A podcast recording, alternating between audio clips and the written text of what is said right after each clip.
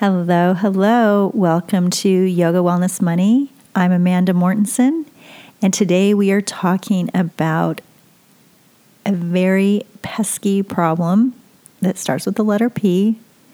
It is made of wood, it is light as a feather, and it multiplies. It is paper. So, because I've dedicated September to Organization Month, because I think organization is the foundation to not only our health, but to our financial success, I want to dedicate today's episode to money. I mean, I'm sorry, paper. Paper is, money is made of paper, but we're going to talk about papers, papers that live on our kitchen counters, that live in our offices, that live in our handbags, that live in our cars, that live in our kids' backpacks, that live on our desks at work. We are just busting at the seams with paper, and there's no uh, escape because even Kramer on Seinfeld, who demands at the post office that he no longer wants to receive mail I mean, it is completely, you know, he's like a heretic. Like, how dare he even try to not get such a part of our American heritage, which is to receive junk mail? That said, let's start with mail. So, I treat mail like an absolute enemy. Like, you are not allowed to come in my house you are not allowed to exist on my counters. Uh, the minute mail is touched, it has to be opened, all of the fillers thrown away. This isn't even at my job. This is actually one that my husband signed up for. But, you know, he takes all the fillers out, he puts a box on the front of a bill, writes the date that it's due, the amount that's due, and then it goes into my inbox, and then it's already just at a glance, I can tell what needs to happen with this particular piece of mail. Ads go straight in the garbage. Fillers go straight in the garbage. Uh, envelopes that are stuffed in the envelopes to mail go in the garbage because we do online bill pay. Ads go in the garbage. I, catalogs go in the garbage. Everything goes in the garbage. Now, one thing that can help with this mail problem and yes, I think it's a problem, is you can go to ftc.gov and it tells you, and that's the Federal Trade Commission, and they will tell you how to get rid of all kinds of nuisances like calls, which do not call lists you can rely on, which do not mail lists you can rely on. Um, I did look up what they recommend for do not mail, and they rep- recommend dmachoice.org and that's D as in dog, M as in Mary, A choice.org. And apparently it's $2 for 10 years to be taken off of mailing list. I did sign up for one of these and I did notice, I don't think it was DMA choice, but I found one on the internet and signed up for it. For all I know, I signed up for something that was going to sell my name and number and have other people mail to me. But that didn't happen. I did notice that there was a decrease because apparently these places spend a lot of money to send out brochures or ads, and if they can cut down their expense for by not mailing to people like me who puts it right from mailbox hand to garbage, then that saves them money as well. And it probably saves our environment. Now, of the papers we do keep, how do we organize those? And I get this question a lot well, how long should I keep my credit card statements? How long should I keep my mortgage papers or my tax returns? So I'm just going to go through a quick list. There are obviously exceptions to every rule, so if you feel that you should hang on to something longer, definitely hang on to it. But here's a general rule of thumb. This was put out by America's Credit Unions and it is entitled What to Keep and What to Throw Away. Number one are credit cards, receipts, and statements. So they recommend keeping those for about 45 days until you have gotten the bill, reconciled it with your receipts, paid it off, and recommends a little bit longer if you've bought a big ticket item on them because a lot of you know that if you buy certain items with certain credit cards, they give you warranties or loss per, protections. So you'll want to keep those longer. And the statements you want to keep the very longest if are the ones that contain tax things that you took as tax deductions. So if you have a small business or an at-home business and you have expenses related to that business and you put them on a credit card, you'll want to keep those credit card statements. That is one reason to have for sure a credit card dedicated strictly to your business so that you can just be keeping one particular card and not trying to find charges on different various cards and hopefully you don't have a lot of cards. Number 2 are paycheck stubs. Those should be kept for about 1 year and they should be kept until you get your W 2 and you can reconcile that they match.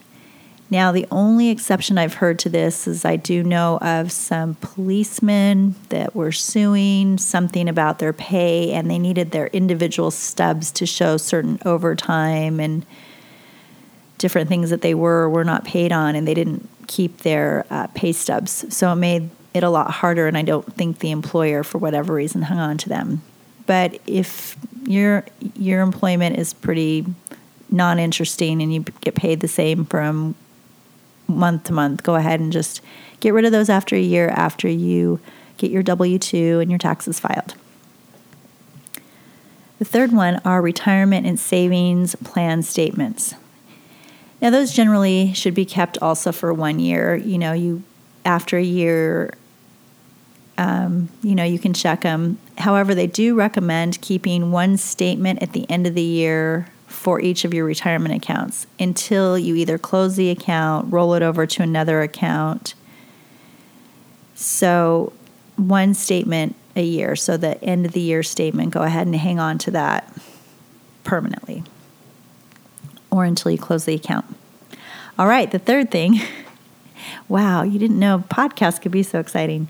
The third thing is bills. Um, keep bills for major purchases cars, jewelry, furniture, and computers to show proof of their value in the event of loss or damage. So, some of those bigger uh, bills or receipts should be kept indefinitely in, until you don't have the item anymore. For other bills, once you know the payment has uh, cleared your credit card and the return or refund period has elapsed, go ahead and toss that bill. House records, uh, you'll want to keep your purchase price information and the cost of permanent improvements as long as you have the property.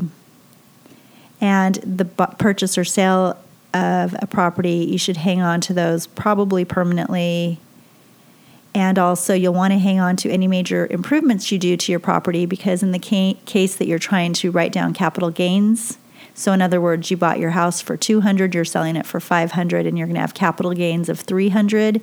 If you can find, and let's say you're single, and you're going to be able to keep 250 of it tax free, but you made 300,000 after costs and expenses, let's pretend then if you can show 50000 invested into the property for improvements you can uh, not have to pay taxes on that particular gain. So you'll want to keep those house records.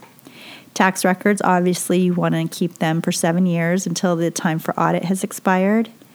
And ira contributions you'll want to keep permanently keep non-deductible contribution records permanently in case you need to prove you paid tax on the money when you want to withdraw it so that is the long and short of it.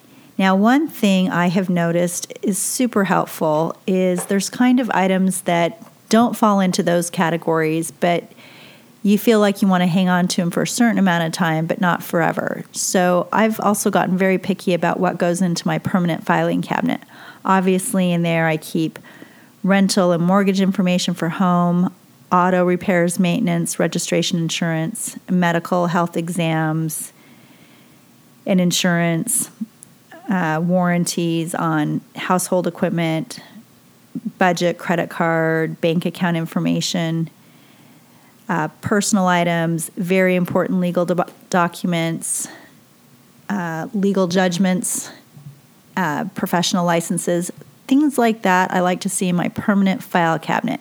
But I have things that I'm dealing with that are like semi active. So I'll have a file that's like to do. So if something touches my hand and it's something that I have to do, I put it in a to do file, not bills. I keep those more in sight. But this is stuff I need to do. It's not necessarily urgent, but it's an active thing that needs to be attended to at some point. I'll just put that into a general to do file. And then I have another file that's temporarily keep. So when you get statements from your, what is it called? Uh, your insurance company saying, hey, we paid this amount on your bill, you owe this amount you know, you just want to hang on to that for a while. You may or may not need it. You might say, yeah, that seems right or whatever, but I tend to keep hang on to those for several months and then I'll go through my temporary keep file and stuff that's really stale has, really has no more relevance or the year has closed and passed. I'll go ahead and just toss all that, shred it. So the two the temporary file has been a lifesaver for me because I've noticed there's a lot of papers that I want to keep, but they're not going to be permanently kept. And I also keep a sort of a mini file of what goes in my master file cabinet. So I have, and if I walk over here, because I'm actually in my office,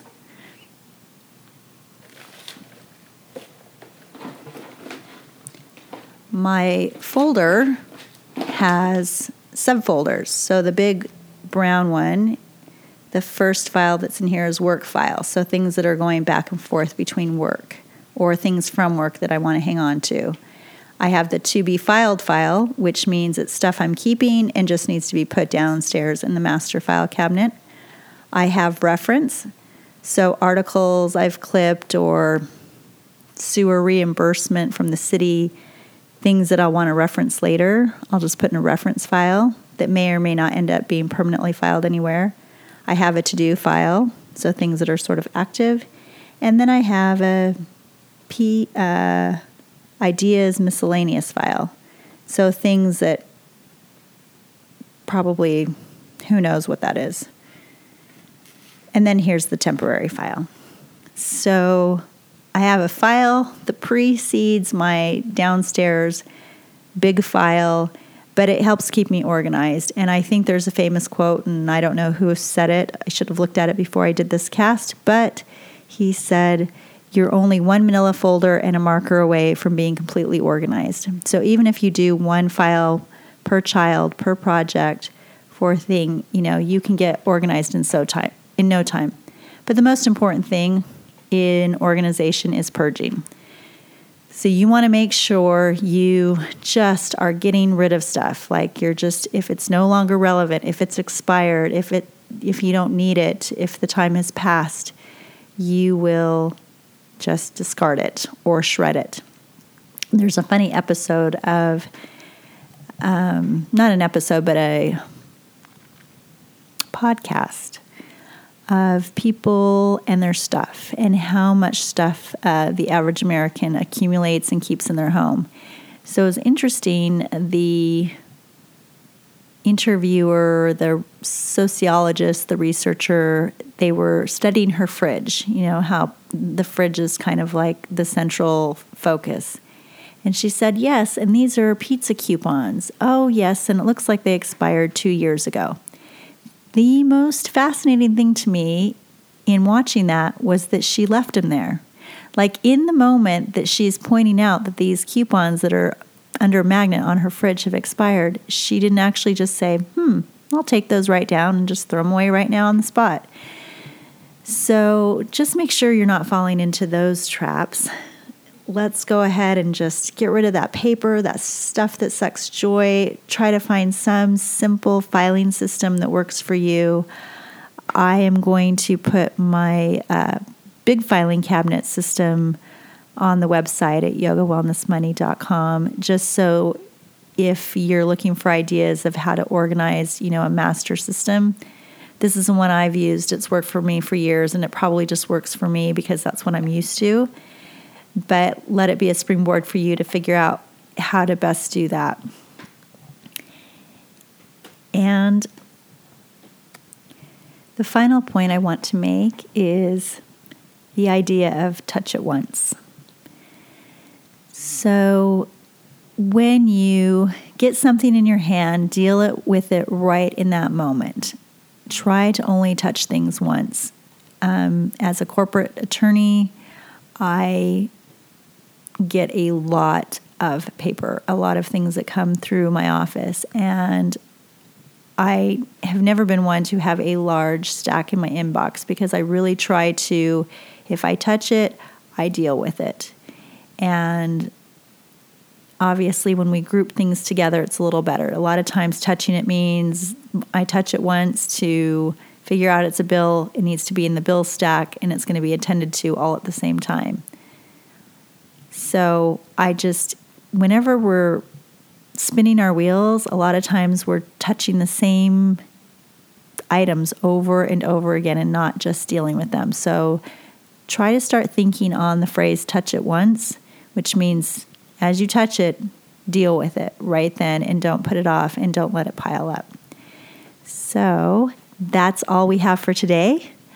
I wish you luck in your paper journey in getting your papers under control. And again, this is just another primer for getting ready to do our money and to get ourselves more financially and personally balanced.